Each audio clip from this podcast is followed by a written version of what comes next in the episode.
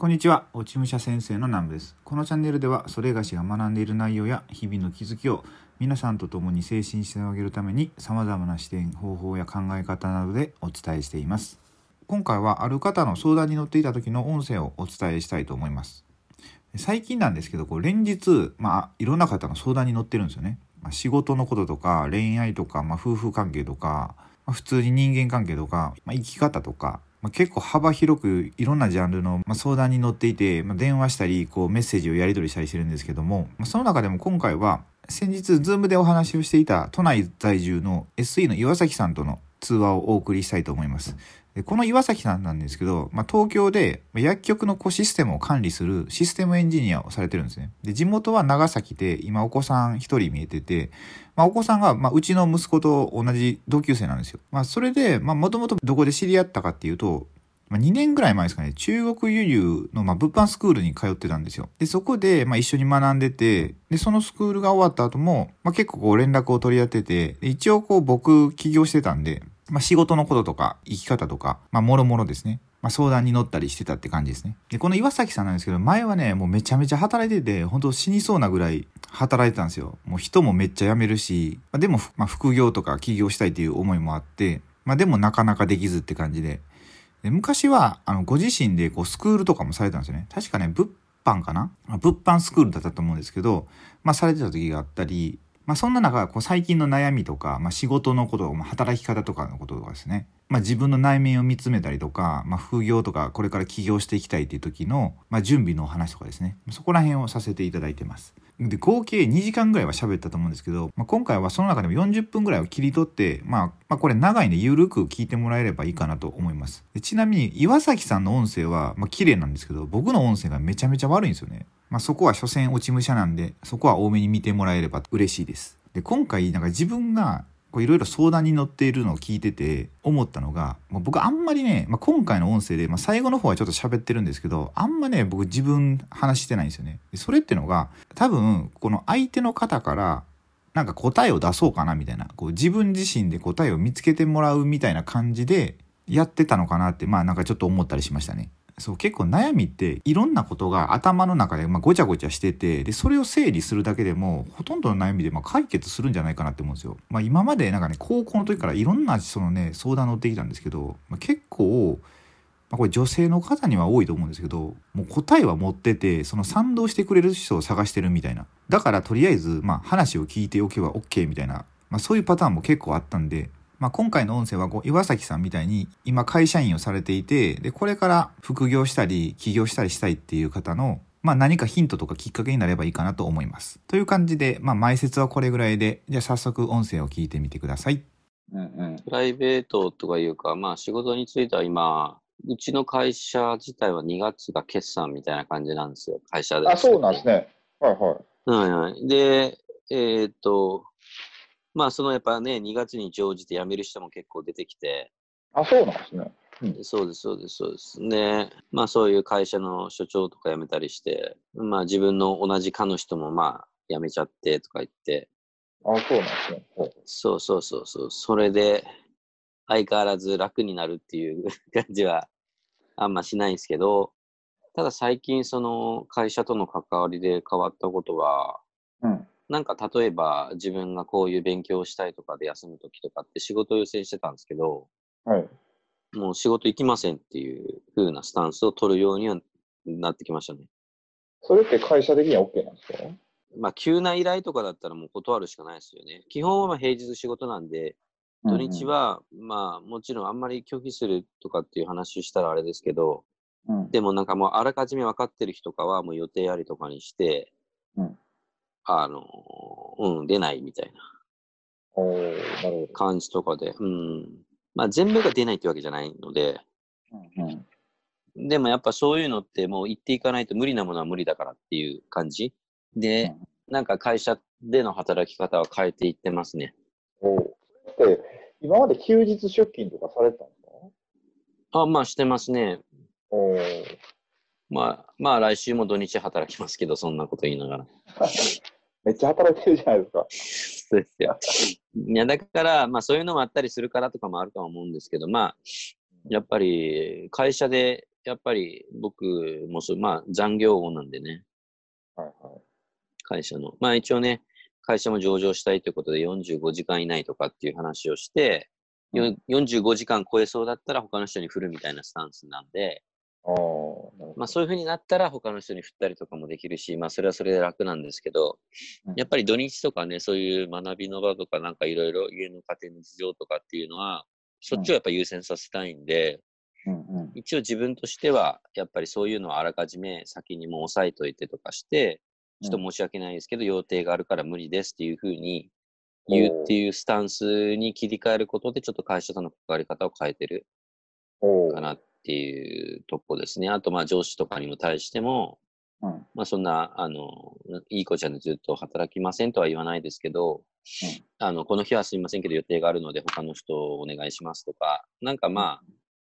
今まで結局自分って何でも背負い込んでたから、うん自分が何でもやります。だけど、それをやっちゃうとずっと家にこき使われちゃうから、うん。うん、そこでやっぱ会社との関わり方とかで、やっぱり無理してる感とかも出てきたんで、まあ来週は出ますけど、うん。でも、うん、あんまり基本的にはそういうことがないように、自分の時間は自分で確保するっていうようなスタンスに、うん今、切り替えてますね。おーえ、それ、前まで結構しんどかったじゃないですか。もうんうんうんうん。まあ今も、うんなんていうんですかね、そこら辺しんどさっていうのはあんま変わらないところはあるんですけど、ただ、そういうふうな、もう、もう早めに前もって休みがある時とかはもう休みますとか、う、うん。ここは休んどきたいなと思ったら先に予定ありますとかで、仕事を入れさせないようにしてるっていうか、っていう。だいぶいい感じになってきたんじゃないですか、そしたら。そういうとこに関しては、うん、そうですね。うん。うん、もう本当にあんまり入れすぎるんだったら僕はもう土日出ませんぐらいの勢いでいようかなと思ってて、はい。それで会社がどうのこうのなるんだったら、まあそれはそれまでとは思うんですけど、やっぱなんか、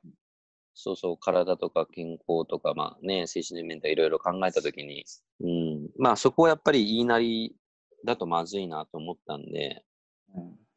うん、必要な日は申し訳ないですけど、休んだり、他の人にお願いするっていうことで、うんうん。うん、少しずつ頼んで、まあ、今回ちょっと辞める人もね、結構自分がお願いしてた人なんで、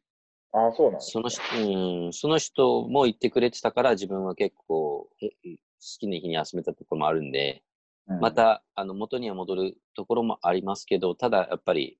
極力土日はであんま出ませんよっていうスタイル。うん。っていうところを、こう、やっぱ印象づけて、まあでも出なければ出出たでいいんですけど、休みの日も休むみたいな。はいはいはい。で、この間とかも、まあ本当今俺はそう休み方の 試練みたいな感じなんですけど、うん。休んだ日どうしても会社の携帯見ちゃうんですよね。それも俺目にはいけないんですけど。で、で、そこで最近っていうかこの間やったのは機内モードにするとかね。ああ、いいじゃない、それいいじゃないですか。で本当ね、なんかやっぱその、どんぶり感情で仕事しちゃうから、はい。どこまででも仕事やっちゃう人間だから、やっぱそこがないと休まんないから、うん。そういうのとかもいろいろまあみんな話して、どうしてるんですか？とかいろいろみんな聞いたりして、そう結果機内モードにしたり電話出ないよとか、うん。うん、なんかそういうのいろいろ聞くことで自分もなんか納得してる感じで、なんかそういう働き方を今、すごい見つめ直して、うん。もうちょっと自分のね、体とかをいたわるようなうん。働き方になるように努力し中みたいいや、まあ今までがちょっとあれですよ。無理し、無理しすぎというか、あの、いい子ちゃんしすぎですよ。いい子ちゃんって言ったらあれですけど、もう本当に、なんですか、うん身を削って会社のために働いてな。るうん。き、まあまあ、ふ古き、ね、悪きのあの、あの、習慣ですよね。習慣というか、そうそうそう考え方というか、うん、そうですよね、やっぱり。まあ、会社からしたらね、すごいありがたい人材だと思いますけど、うん、本当ね、心と体がもう、めちゃめちゃ削られますからね、その働き方して。そうなんですよね。うん。そうそう。で、今ちょうどそういうふうなことができるようになったきっかけもそういう、まあ自分が今入っている、その自分の真ん中のものみたいな、こう、本質の部分を出す、そういう、まあ連成会っていう、こう、グループに入って、うんうん。お互いの言いにくいことを言うとか、思ってるところをこう、もう本当に率直に出すみたいなうんところ入ってて、まあそれが、まあ結構僕にいい影響を与えてくれたなっていう感じ。でそれって、その全くその会社のこととかは知らない第三者の人に、こう自分の思いをぶっちゃけるみたいな感じですイメージ的にはそんな感じですね。お互いみんな、おのおの良くなりたいって思ってる。か。うんうん。けどもなんかやっぱり自分の中でうまくいってないところがあるとかっていうところで、うん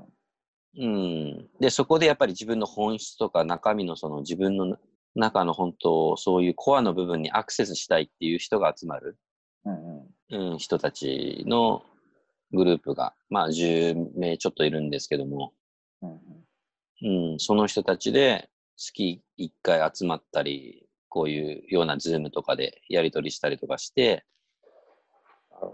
あの、そうそう、なんかそういうので結構やってて、うん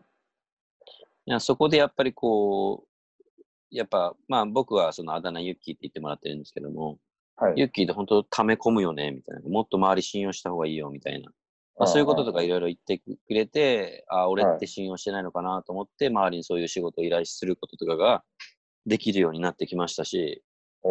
優先順位としては、こっちに参加するのと仕事どっちが優先高いのって言われたら、いや、こっちですって言ったら、じゃあ仕事なんとかできんじゃないのみたいなところかおら、ー。そういうふうになったとかも、そういう経緯も実はあって、おーすごい。うん、うん、だからやっぱりそういうところに行って、そういう人たちに関わったことは、にはすごい感謝してるかな、とかっていう。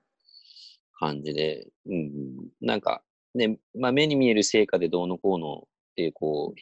変わったっていうよりは内面の変化なので、おうん、あれなんですけど、なんか本当、最近その、いろいろその相手に対して、こう本気で関わってますかみたいなこととか、うん。なんかそういうふうなことを結構自分に問いながら、うん、まあその人が良くなると信じながら、その人に対して何かしら感じたことを伝えていくっていう、まあシンプルなんですけど結構最初は難しくて、こういうふうに言うと嫌われるんじゃないかとかね。ああ。ですそうそうそう。そうそういう、そういうのをですね、こう、やるっていう、こう、特殊な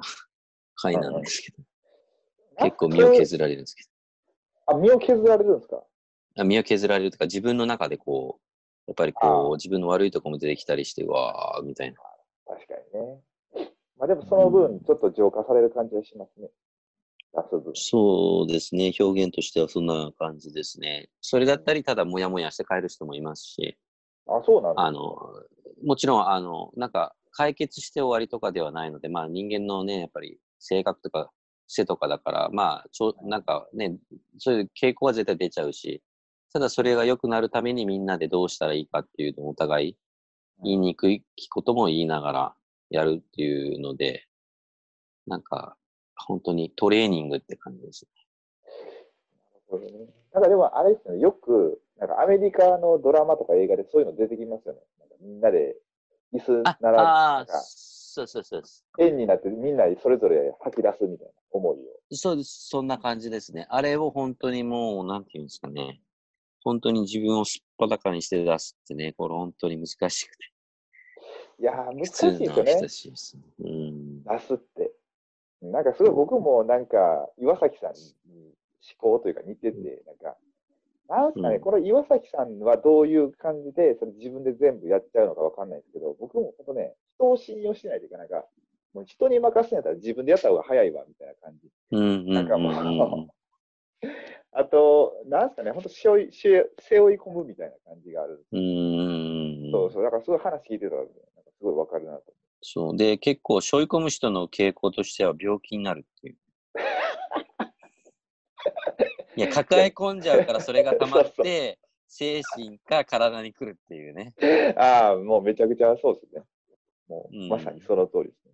そうですよね。うんでもいいっすよね、そうやってちょっと、うん。そこの、まあ、会に参加するようになって、その仕事面でも、うん。まあ、自分の意思をね、伝えれるようになったから、そうなんですよね。だからねそ、それを言っちゃ、やっぱ会社員だから、うんやっぱ思い込みで、やっぱりもうやらざるを得ないのかなとか、俺がやんなきゃダメなのかなっていう思い込み？うんうんうん。うーん。なんかそういうのとかも外れて、少しずつ外れていって、うん、会社の人との関わり方もね、いろいろ、うん、こう考えれるというか。なるほど。えうんその、えっと、まあ、今仕事じゃなくて、まあ、土日はできるだけそういうセミナーとかを優先するっていう話じゃないですか。はい。それって、その今、その会にだけ行ってるんですか？別になんかこれから起業するためのセミナーとかにも行ってるんですか？行ってないです。あ、行ってないですね。基本的にはまあそれだけなんで月に1回うん。ぐらいと、あとはちょっとまあ、あのー自分の中のキーワードっていうのがあって、うん僕の中でのキーワードっていうのが長崎とか地元っていうのが結構キーワードで、はいはいあの、要はその会を主催している人も長崎の出身の人なんですね。はい。あ、そうなんですね。うん、そうです、そうなんですよ。で、えーっと、まあ、まあ、ビジネス面でもすごい、まあ、活躍されてる人がいて、うん。なんか、まあ、長崎出身っていうところでまた響いて、ほまあ、その人のそういうビジネス軸は興味があるけども、うんうん、ただ、今の段階で行っちゃうと中途半端になるから行ってないかなっていう感じですね。う。えっ、と、その塾には行ってないけど、そういうなんか、今の会には行ってるっていう。その、そうですね、まあ、ビジネスの今のガイと、あとは、あのまあ、オンラインみたいな感じではあるんですけど、まあ、もう、もうまあ、月に1回の3ヶ月ぐらいなんですけど、そういう、まあ、お金に関することとかで、ちょっと自分なりに記帳して、お金の流れを把握して、いろいろ、お、金の流れをこう、癖つけるみたいな、こう、授業。で、この、その、金、金の水筒帳でしたっけ？水筒帳をちゃんと書けるようになれれば、授業は絶対に失敗しないっていう、その人の中のものがあるので、それがみんな書けないから、お金の流れがわかんないから、うん結局、大雑把にやっちゃってるから、授業は失敗するんだよって話をして、うんまあ、そういうなんか現実的なところを今ちょっと、あの、少し触れてるっていうような感じですかね。その人の、にちょっと会いたいっていうのもあって。うんうんうん。うん、なんで、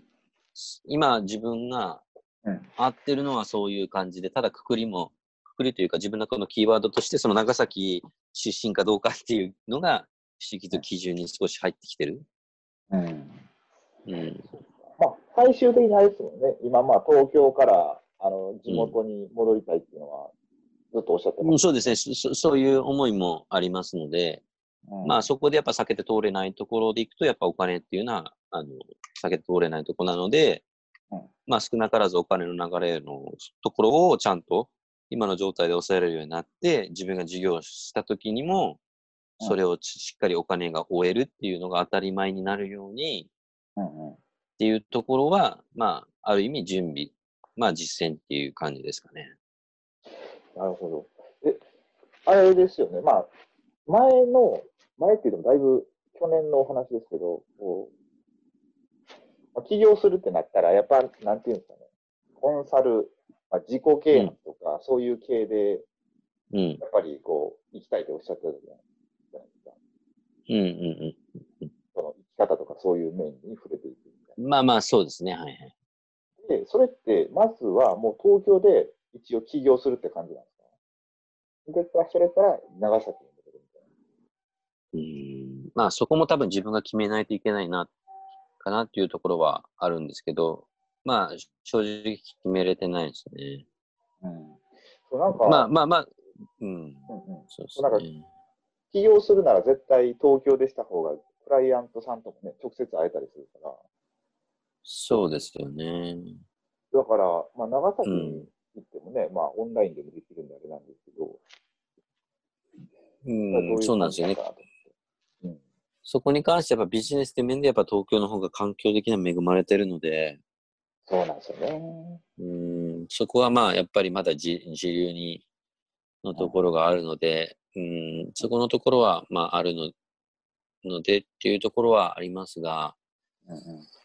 そこに対してもだから、うん、今はちょっとその内面のところをうん限界値まで行って、うん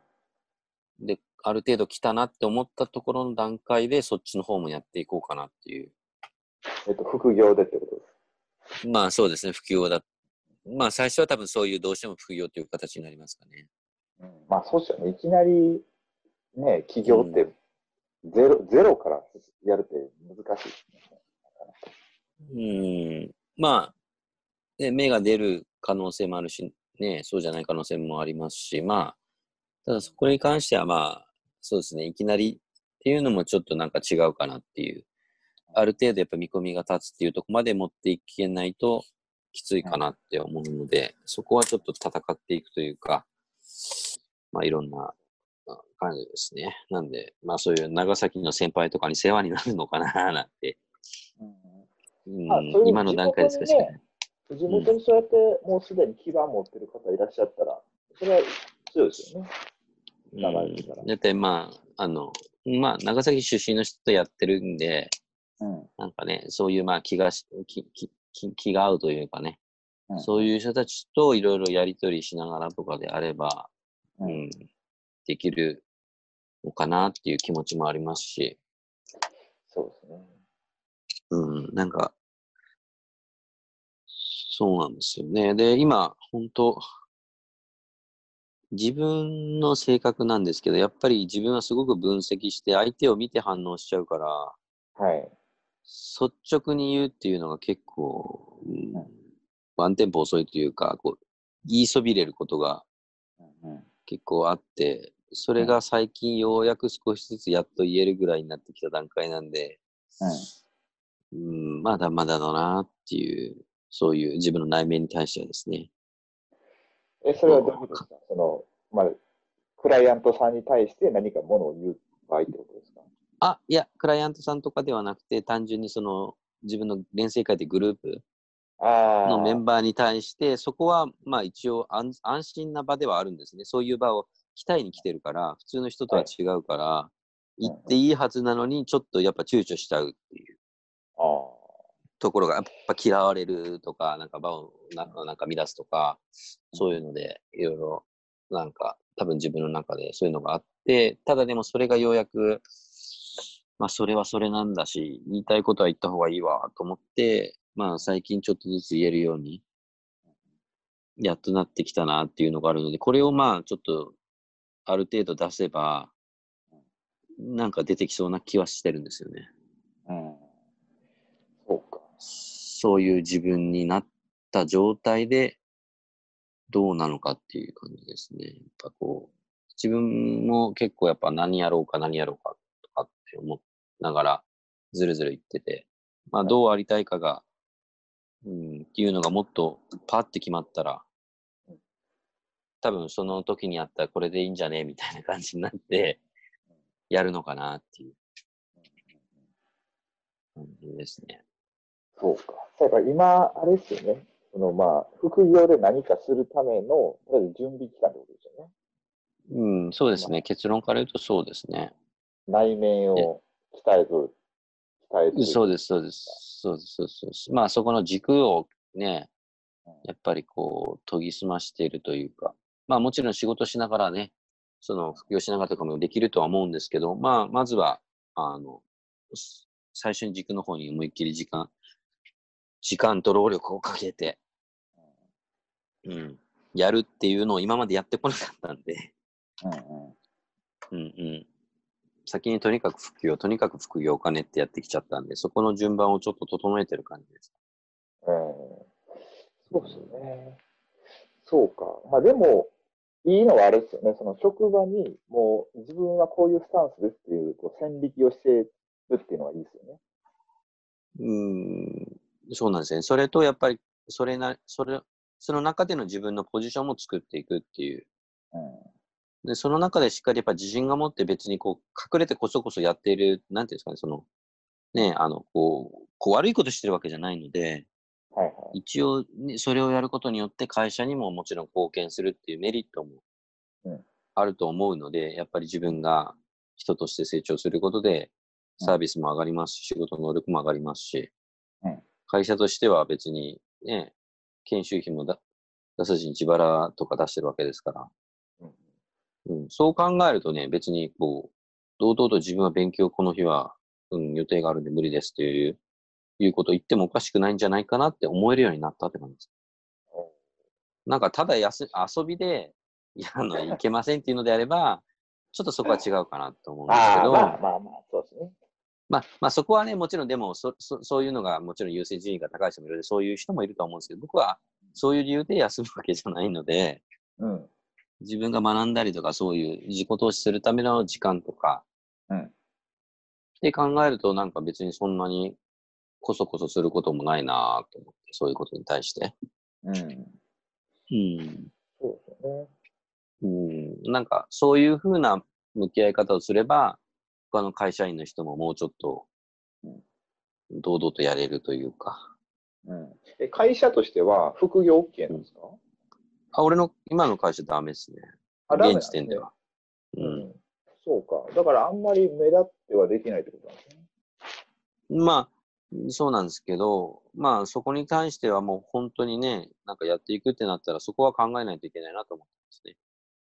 うん、その、まあ、まあ契約になる、なんかちょっとわかんないですけど、向こうが OK 出すようなけ会社形態で働かないといけないかもしれないし。うん。だから、まあ、そうですよね。その契約になるとか、何かしら、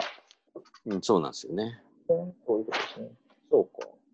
まあでもそれも多分融通きそうですからいいですよね。うーん、そうなんですよね。だから会社としては絶対去っては欲しくないじゃないですか。なん何かしらこう関わってほしいっていう思いは絶対あると思うーん、まあそう思ってもらえるのであれ、もうちょっとしたら、まあもうちょっとというか、うん、そうですね。今の感じでいくとそうなれば、うんで。うん、そういうのも言えるし、やっぱりね、まあ、勤めていけばそういう発言力も出てきますからね、多少なりともね。だってもうあれでしょ、岩崎さん、周り結構辞めてってるからもうフル株でしょ。そうなんです。もう 2, 2年ちょっとでフル株ってどういうことやねんっていう。普通の会社じゃ新入社員よね。だから新人やねんって。ベテランでしょ、もうん、なんかもう2年ちょっとでもうベテランの領域扱い、ベテランのないん。か感じに扱われますね。うん。だから、会社としては、会社としては、え、ちょっと、なんか形変えるから残ってくれってなるでしょ、多分。副業で、副業 OK でいいから、みたいな。うーん、そこのね、ちょっと関わり方はね、社長はちょっとダメって言ってるけど、まあでも別のね、なんか策を考えればあるかもしれないし、相談して、うん。あるかなと思いますけどね。うんまあ、だからいい、いい良さそうですよね、今、流れとしては。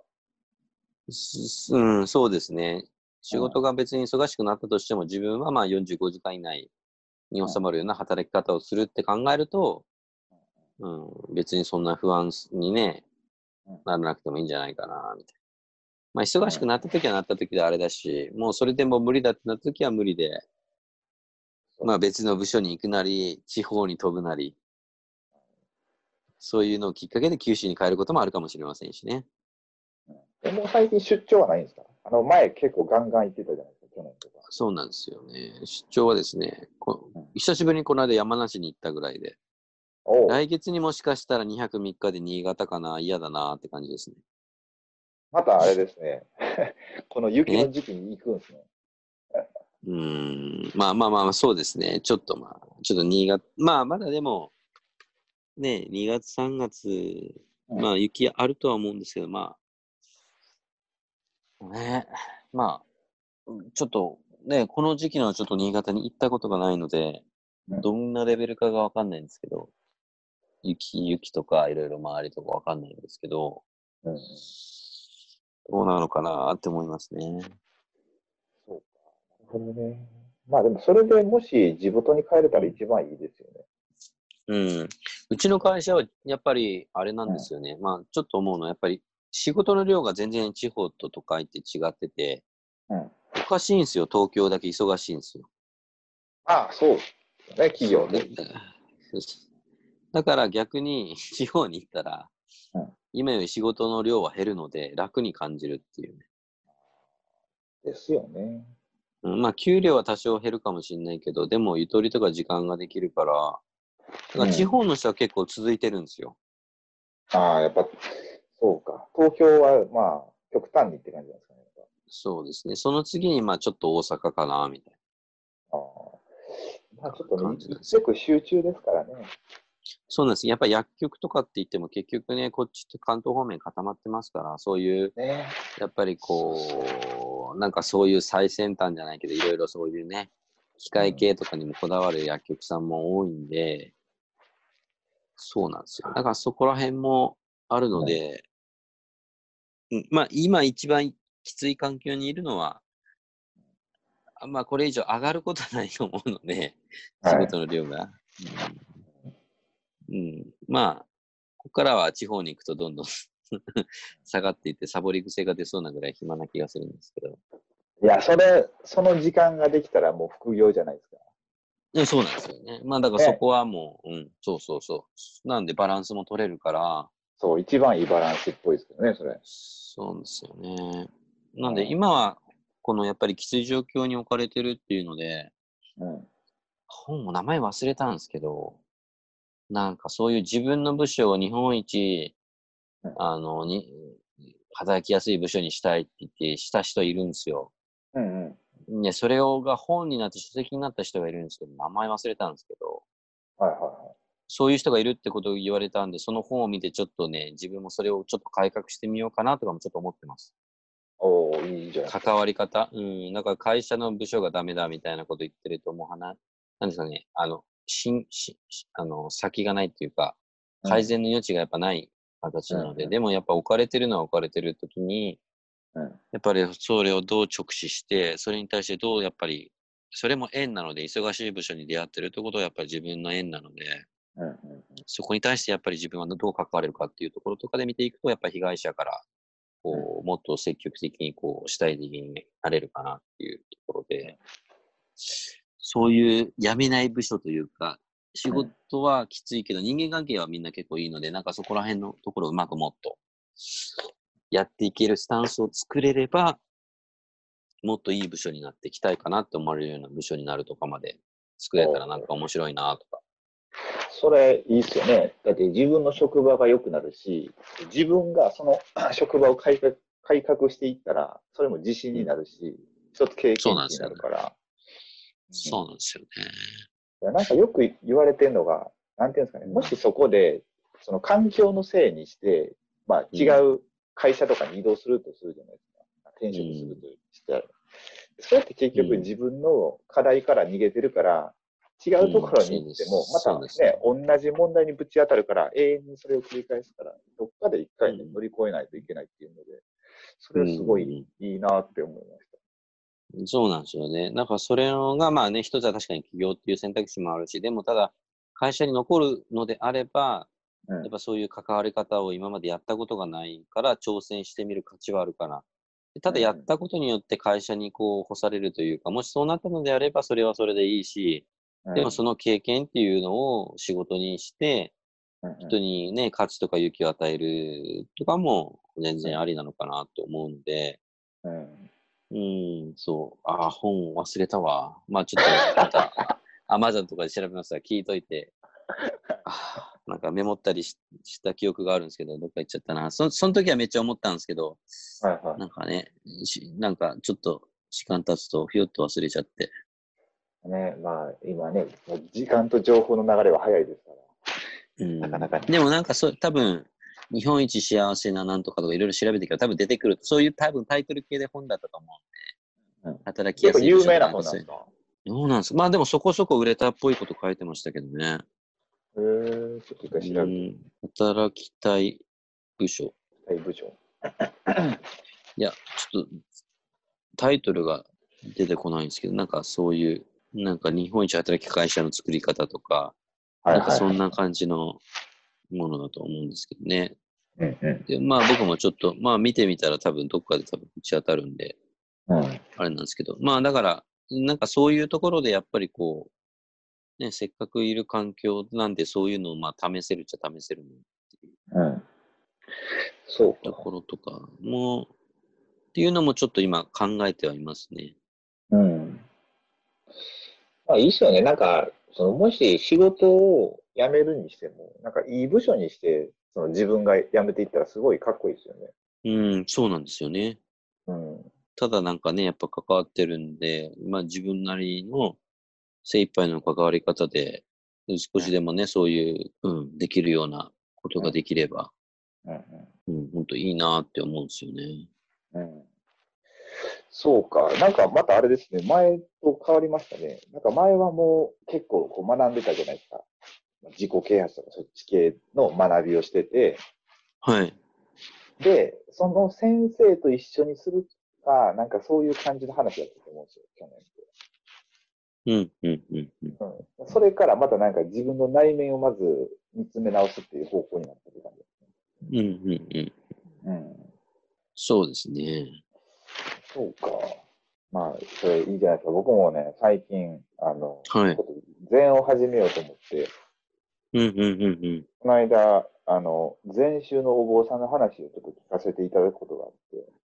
おー。まあ、すごいね、良くて、ああ、うんなんか、自分が、なんかね、僕、その、YouTube で、その YouTube のチャンネルを立ち上げたのは、まあ、武士道を伝えたいっていうことだったんですけど、うん、うん。で僕、武士道って何かっていうのは、ね、結構言語化できてなかったんですよね。なんとなく、うん、なんとなくはあったんですけど、でもなん、なんなんかなと思ってて、とりあえずん心が、まあ、落ち着いたり、なんか静かになるとか、そういう、うん。まあ、道を、何かそういう一本の道を自分の心の中に持つっていうことをやったっていうのは、なんかなんとなくあったんですけど、でもでもはい。何なんだろうと思ったんですけど、すごい禅のお話聞いたら、ああ、そういうことかと思って。ああ、つながったわけですね。なんかね、やっぱ人、皆さんのなんか関わる方たちの心に、なんか僕は平安をうん、なんか取り戻したいなって思ってたんですけど、うん、あ、それってこれ禅ってめっちゃそんな感じやなと思って。うん。仏教とか。そうそう。うんだからね、ちょっと、これからちゃんと朝の瞑想をしようとか、なんかいろいろね、うんあの企画としては、おその YouTube ライブとかで、まあ、みんなで瞑想しましょうとか、なんかそういう時間も作れたらいいなとか思って。ああ、いいですね、そういうの。同じ時間共有。そうそうそうそうそう。で、まあね、ちょっとそこで交流したりして、まあ、その全然そのお金とか何も発生せずに、それで交流する場として。うん、なんかそういうことできたらね、面白いかなとか思いながら。おー。前、岩崎さん、あれ、あの読書会のお話ししてたじゃないですか。はいはいはい。そう、もうなんかそんな感じで、まあ、あれはうん読書会はリアルですけど、僕はまあ、うんオンラインでまずはできて、まあ、なんかね、コミュニティ作っていけれたらな、みたいな感じで。おー。いいですね。そうなんですね。まあ直接集まんなくても今はね。そういう、そういう場が作れるので。なるほど。そう、岩崎さんもその、別になんか、お金がどうってじゃなくて、そういうちっちゃいコミュニティを作っていくのもあるかもしれないですよね。うーん。そうですね。まあ本当ちょっとしたことで。うん。その、本当前おっしゃってたその読書会とかでも、何か、うん。まあ集まって、ちうょっとん、ね、みんなで集まるか。そうですね。まあその時間になったらみんなで何かしら本読むとか。うん、そうそうそう。うんそうですね。あとはベタではありますけど、やっぱりそういう、まあ一日一日のしね、やっぱりこう目標にコミットするためにそういう毎日目標についてお互いこう確認し合うみたいなね。それね、そうそうそうそう、それしたいんですよね、それもね。そうなんですよ。なんかそういうこ、そういうことをやってる、ややってる人たちもいるんですよ。それ、そういうようなものは本当ありですよね。うんいや、ありですよ。